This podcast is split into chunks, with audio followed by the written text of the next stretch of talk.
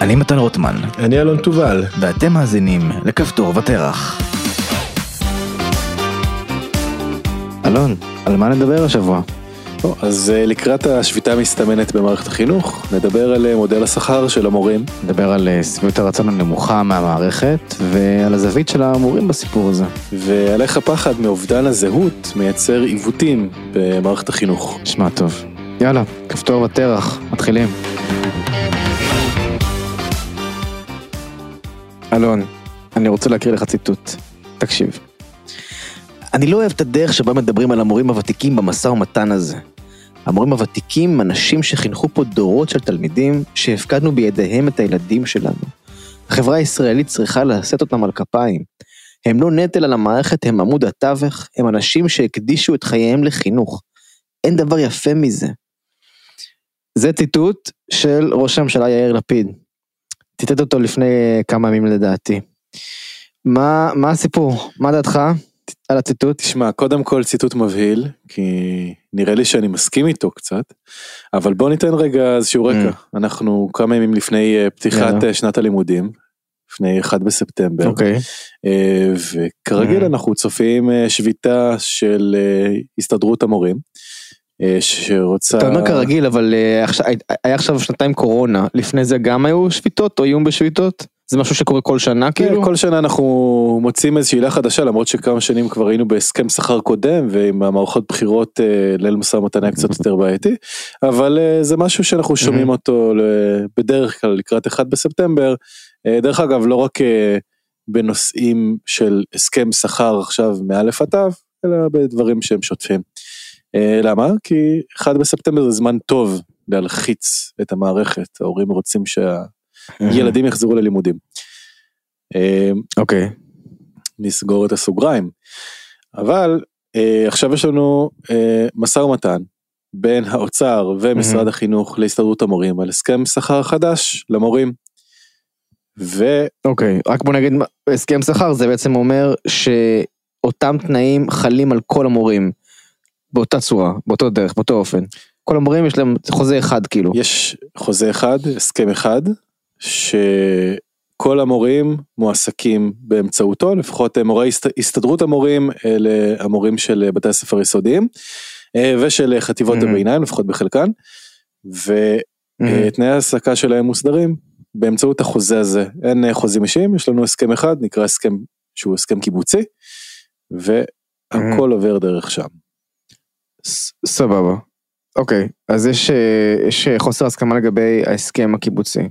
טוב, איך מדברים על המורים הוותיקים? מה הסיפור? בוא נפתח רגע את הסוגיה של שכר המורים. שכר המורים במדינת ישראל הוא מאוד ייחודי, קודם כל משום שבונה למודל של הסכם אחד לכולם, שזה משהו שדיברנו עליו ברגע, אבל מעבר לזה, השאלה גם לפי מה מקבלים את השכר.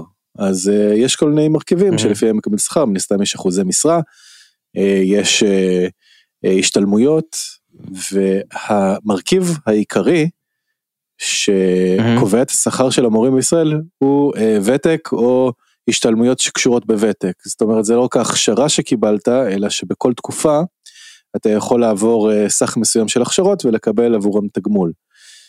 מעשית בעצם זה משהו שהוא מבטא ותק, והוותק הזה נפרס על הרבה מאוד שנים, מעל 30 שנה, והתוצאה של המערכת הזאת היא שמורים צעירים, או מורים שרק נכנסו למערכת עם ותק נמוך, מקבלים שכר מאוד מאוד נמוך, ומורים עם ותק גבוה, מקבלים שכר מאוד מאוד גבוה. או לא מאוד גבוה. מה זה גבוה, מה זה נמוך, אתה יודע להגיד? אז נמוך, אנחנו מדברים על פחות מ...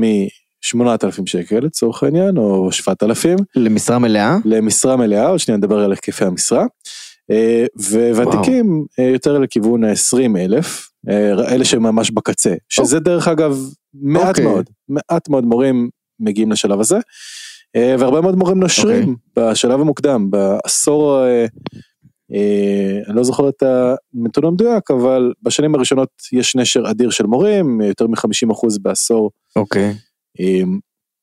זה אומר שמאוד קשה לשמר מורים. יותר מחצי מהמורים נושרים בשנה הראשונה. כן, באזור הזה של 50%, לפי מה שזכור לי. אבל אתה אומר שגם רוב המורים לא ירוויחו 20. לא יגיעו לשם. אני אגיד לך יותר מזה. זאת אומרת, לא כל מי שפורש בשנה הראשונה, גם לא יגיע לשנה החמישית, נכון? זאת אומרת, סבבה, חצי פרשו בשנה הראשונה. אוקיי, גם במשרד הפרסום יש נתונים דומים.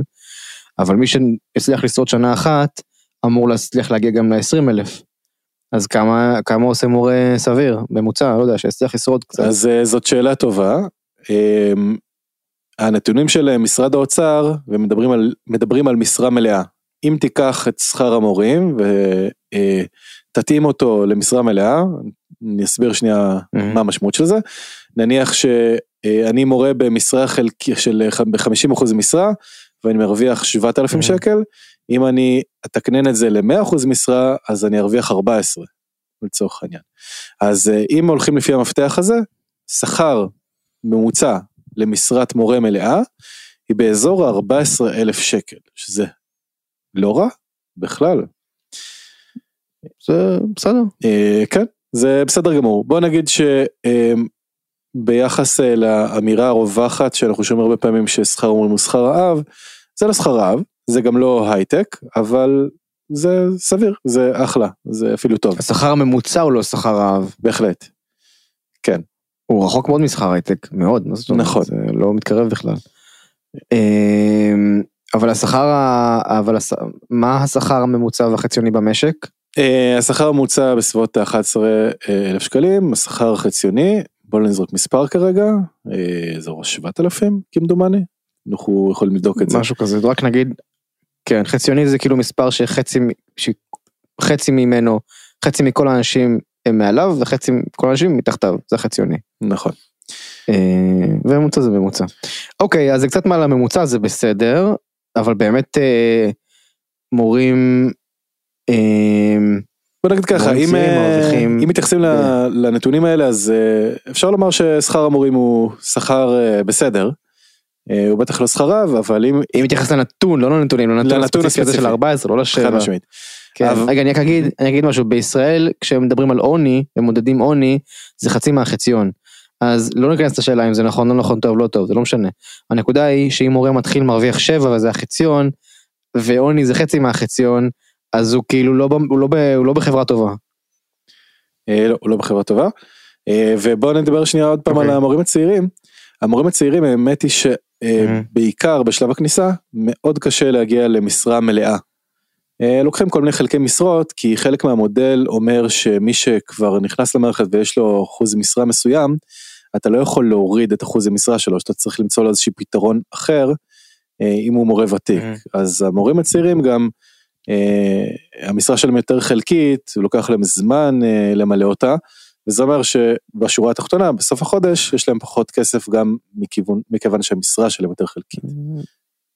מעין ילמדו הנערים לפנינו כזה. ילמדו.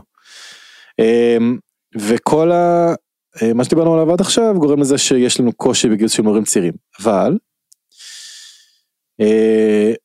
לאחרונה, גילינו את הבעיה הזאת, או נגיד שהיא עלתה על הסדר היום בצורה מאוד אינטנסיבית, גם בזכות עבודה של כל מיני חברים שלנו, בין שר בפורום קהלת, יש מורים מובילים שינוי, וקמפיין של האוצר, במקביל יש קמפיין של ההסתדרות, אבל אני חושב שבשנה האחרונה השיח הזה לגבי המורים הצעירים, תפס מאוד חזק. כן, אז אם אני אסכם סיכום ביניים, מורים צעירים מרוויחים פחים, מורים ותיקים מרוויחים סבבה, רוב המורים מרוויחים איפשהו בין סבבה לפחים, אבל הפער הוא מאוד גדול, הוא בין הגבוהים בעולם, נכון? הוא שני בעולם, מבחינת הפער בין צעירים לוותיקים. כן, מבחינת שיטת התגמול, זאת אומרת, בתגמול ותק, כן, בהחלט. אצלנו גם הוותק נפרס על פני אחרי הרבה שנים, כמדומני, או לפחות מהמובילים. זאת אומרת, מעל 30 שנה של צבירת ותק, תמיד מתגמלים ותק, אבל שאלה, אם אתה מתגמל ותק 5 שנים, 10 שנים, 15 שנה, או 30 פלוס. אז למה לפיד מגנה למורים הוותיקים? מה הסיפור שם? ולמה הם צריכים הגנה? אוקיי, זה סיפור שאני חושב שהוא מאוד מעניין. המסגור של המאבק הנוכחי, מבחינת האוצר הוא מאוד טוב, של צעירים מול ותיקים. כי בעצם האוצר אומר, ארגון המורים דואגים בעיקר לוותיקים. אנחנו רוצים לדאוג לצעירים, כי אנחנו צריכים כוח הוראה חדש שיכנס למערכת, ואנחנו גם רוצים למשוך את המורים המוכשרים. כי אנחנו יודעים שהמורים מוכשרים מייצרים תוצאות יותר טובות. ולכן אנחנו רוצים במשא ומתן לתת דגש בעיקר על הצעירים. הסתדרות המורים אומרת, נכנסת לתבנית הזאת, כנראה שלא בטובתה, ואומרת, אבל מה עם המורים ותיקים? אי אפשר להשאיר אותם בלי כלום. ואז יש לנו ויכוח, האם לתת תוספת, שהיא תוספת שקלית, או תוספת אחוזית, זאת אומרת בצורה שמתגמלת יותר את הצעירים מאשר את הוותיקים, ותכלס זה המסגור. ותיקים מול צעירים, קצת גולני, אם תרשה לי לומר. כן. ואני רוצה שנדבר על המסגור הזה, כי אני חושב שהוא מעניין. אוקיי. מה... ברקע גם נגיד שהחינוך בישראל הוא לא טוב. אני לא חושב שיש מישהו שחושב שהחינוך בישראל הוא כן טוב. בניגוד למשל למערכת הבריאות, ששם אפשר למצוא קולות לכאן ולכאן, אבל בוודאי שיש הרבה מאוד אנשים, גם מקצועיים שאומרים שהבריאות מצוינת בישראל. אין הרבה אנשים שאומרים שהחינוך מצוין בישראל, למיטב ידיעתי לפחות. ואני לא בטוח איך מודדים את זה, אני יודע שיש את מבחני פיזה, אני לא יודע כמה הם טובים, אני לא יודע איך מודדים חינוך טוב, האמת היא, אבל נדמה שהתחושה הכללית בציבור הוא שהחינוך הוא לא מדהים בלשון המעטה. אז יש לנו מורים שמרוויחים מעט כסף, שהם צעירים, קושי למצוא מורים איכותיים, איזשהו מסגור שתכף תדבר עליו, חינוך לא איי-איי-איי, ונגיד שלפחות מהטופ דאון, אין בעיה של כסף. תקציב החינוך הוא, מאז קום המדינה לדעתי הוא השני הגבוה, ולאחרונה הוא עקף את תקציב הביטחון. בעצם אנחנו שמים הכי הרבה כסף בחינוך, אבל אנחנו לא מקבלים יותר חינוך. נכון, ואם אתה מחשיב גם את ההוצאה של הרשויות המקומיות על חינוך, אז חד משמעית מדובר בהוצאה ציבורית. ההוצאה גבוהה ביותר. כן, הכי גדולה. יש קטע, כאילו יש קשר נגיד לחרדים, ערבים, דתיים, הרי כל אחד לומד בבתי ספר אחרים. זה קשור? שאלה, תראה, יש מערכות נפרדות, הרי יש ממלכתי דתי, יש לנו חינוך מוכר שאינו רשמי, ששם נכנסים הרבה מאוד מוסדות חרדיים, והם מקבלים תקציב של 70-75% מתקציב רגיל, אבל אם אתה לוקח את תקציב החינוך ומחלק אותו פר תלמיד, אז אתה מגיע לסכום מאוד מכובד של השקעה, אבל התקצוב לא עובד ככה. זאת אומרת, הוא לא עובד פר ראש. פשוט החלוקה של... זה חלוקה קצת גסה, חלוקה קצת שקרית בעצם. היא חלוקה שהיא, מבחינה מעשית היא שקרית לחלוטין, כי פשוט לא ככה מחלקים את הכסף. אבל מבחינה של פרספקטיבה, זאת אומרת, אם אנחנו מנסים להבין כמה אנחנו מנסים להשקיע, ולא כמה יוצא לנו, מה יוצא מזה בסוף, אז אנחנו באמת משתדלים להשקיע לא מעט. משקיעים די הרבה, פשוט התוצאות, גם התוצאות, התחלת לדבר על זה שאין לנו ממש מדדי תוצאות טובים, וזאת נקודה חשובה, אבל התחושה... תשמע, קשה, כן, אבל אתה יודע, לגבי תחושה, אני רק רוצה לסייג ולהגיד, אתה יודע, נגיד, אתה יודע איך מודדים שחיתות בעולם? איך? מה המדד המקובל עם מדד שחיתות? אז יש מדד שנקרא מדד השחיתות העולמי, ומדינות מדורגות בו לפי רמת השחיתות שנמצאת במדד, ואיך המדד הזה עובד, סובייקטיבית, איך הוא בנוי, לא? שואלים אנשים כמה הם חושבים שהמדינה שלהם מושחתת, אז ישראל במקום מאוד גבוה, כי כולם בטוחים שהיא מושחתת, האם באמת היא מושחתת? לא, אני יודע, לא יודעים, אבל כאילו איך מודדים? לא יודעים, אבל ככה זה מה שאנשים חושבים ומרגישים, אז זה שאני מרגיש, אני מסייג, אני אומר בסדר, אני מרגיש שהחינוך לא משהו, אז מה? אולי הוא מדהים. מעניין. כאילו, מה שאני מרגיש וחושב לא אומר שזה טוב או לא טוב, אבל איך אתה מודד? כאילו, מבחני פיזה מודדים ציונים במבחנים, או ציונים במבחנים מסוימים, זה בדיוק מזכיר לי ששמעתי אתמול או שלשום, זה פודקאסט עם ליברמן, של שאול אמסטרדמסקי, ואז ליברמן אמר, שהוא רוצה שמדינת ישראל, שהאוניברסיטאות, יהיו בטופ, כאילו בדירוג טופ של האוניברסיטאות, עכשיו, זו אמירה פופוליסטית, למה? כי חלק משמעותי מהדירוג קשור לכמה מאמרים מפורסמים באנגלית, וישראל תמיד תהיה מאחורה בדבר הזה, כי אנחנו אפילו לא נפרסם מאמרים באנגלית כמו אוניברסיטה אנגלוסקסית שמפרסמת מאמרים באנגלית, כי יש לנו כל מיני תחומים שהם פחות מעניינים באנגלית, לא רלוונטיים. איך אנחנו ביחס למדינות לא אנגלוסקסיות אחרות?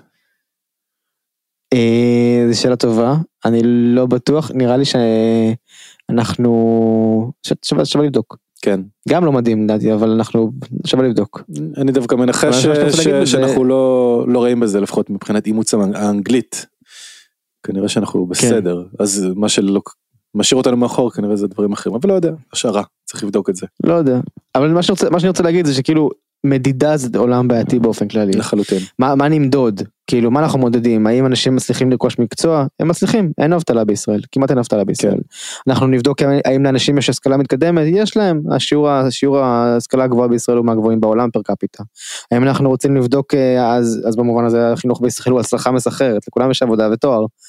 נכון. ואז השאלה היא אם אנחנו מצליחים למרות מערכת החינוך, בזכות מערכת החינוך או בזכות מערכת החינוך, נכון. ואז אתה אומר, אוקיי, מה אנחנו רוצים לבדוק בדבר הזה? אנחנו רוצים לבדוק בקיאות, ידע, העמקה, עושר. באמת שאין לי מושג.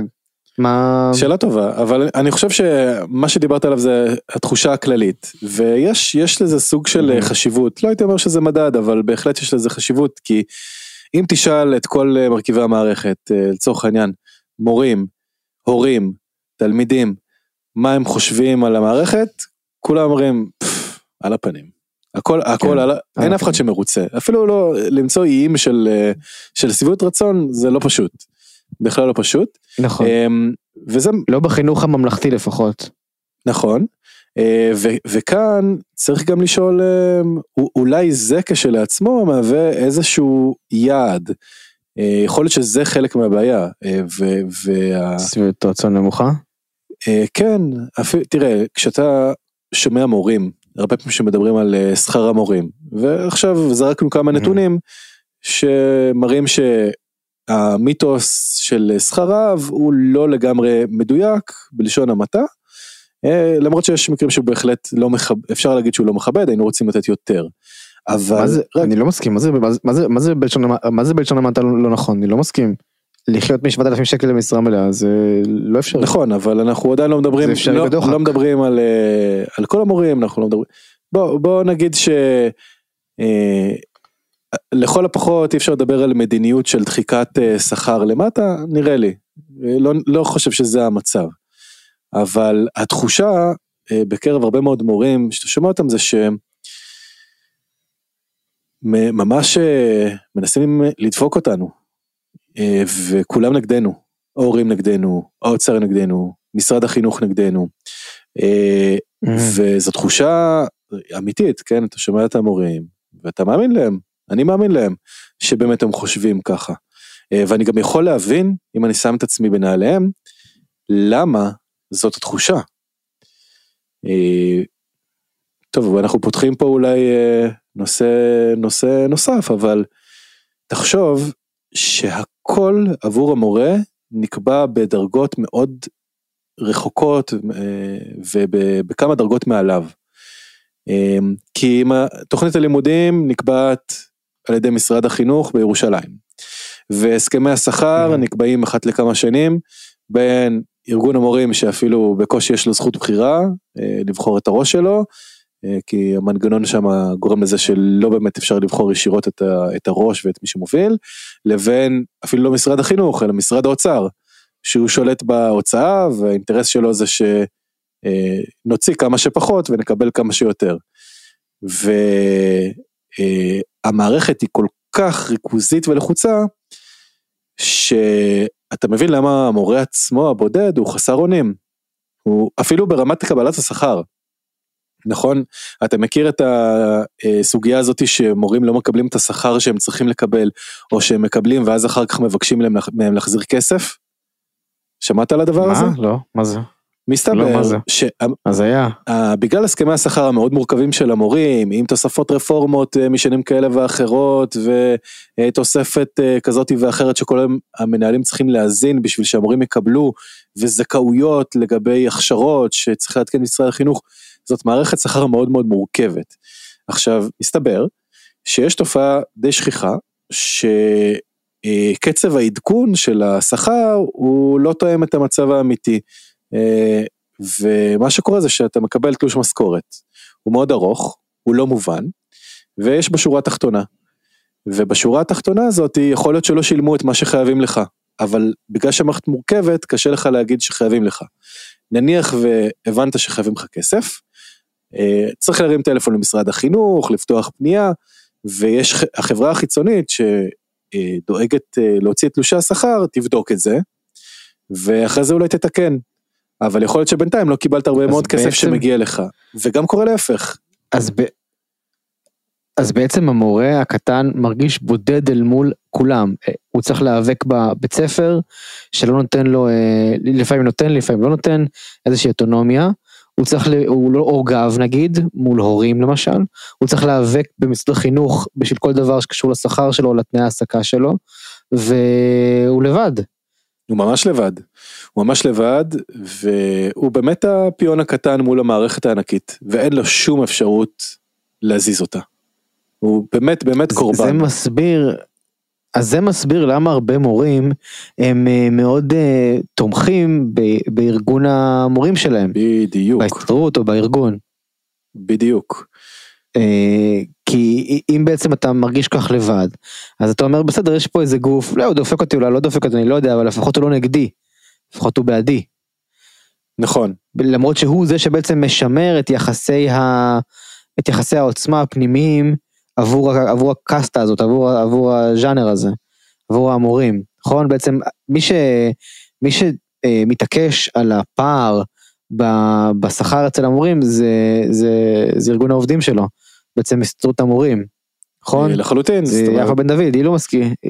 הם מתנגדים, הם מתנגדים לשינוי של הרכיב הוותק ברכיב מצוינות, אבל מצד שני, הם היחידים שתסכים במורים, אף אחד לא בא לקראתם.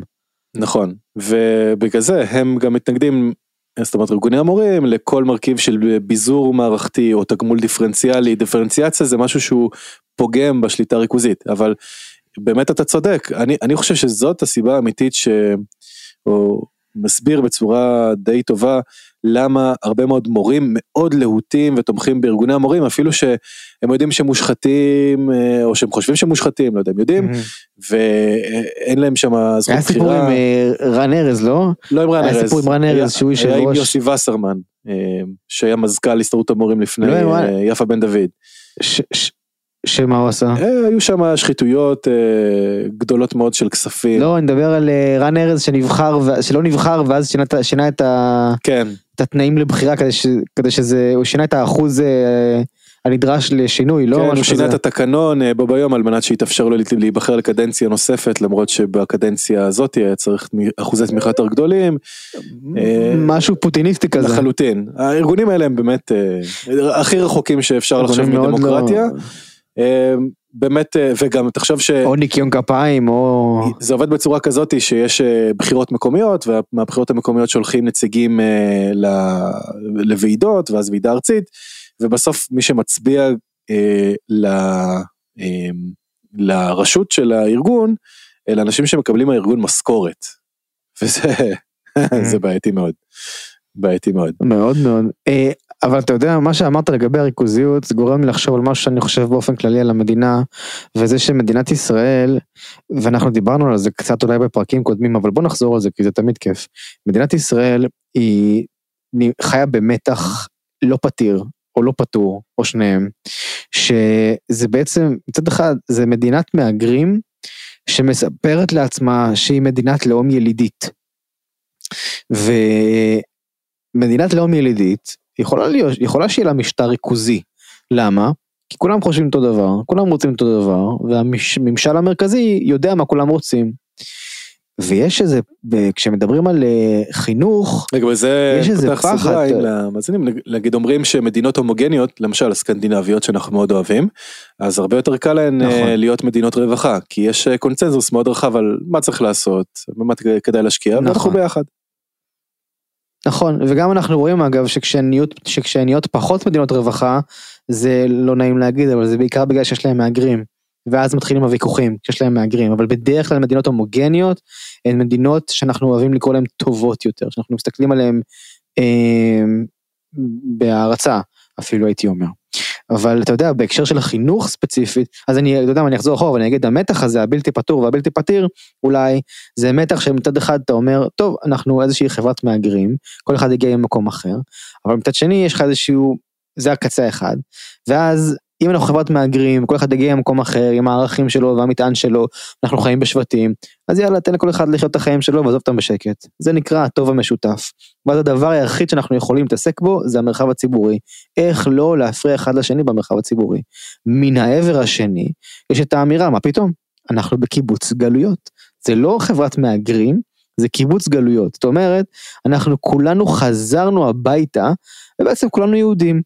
ומי שלא יהודי לא יהודי, אבל אנחנו כולנו יהודים בהקשר הזה, וזה מדינת היהודים וחברת היהודים, וכל ההסתכלות הזאת היא גורמת לחשיבה אחרת, והיא אגב החשיבה המקורית של בן גוריון, של מפאי, כשהם מקימים את המדינה, אומרים, זה בית שלישי, אנחנו עכשיו חיים בימי מלכות בית שלישי, ממש מילה במילה, והם אומרים, אנחנו צריכים להיות ממלכתיים, שאל תתבלבל, זה שונה לחלוטין, ממה שאנחנו אומרים היום, כשאנחנו אומרים ממלכתי, זה שני מונחים שונים, דיברנו על זה גם פעם. מילאנו את המושג הזה במשמעות חדשה.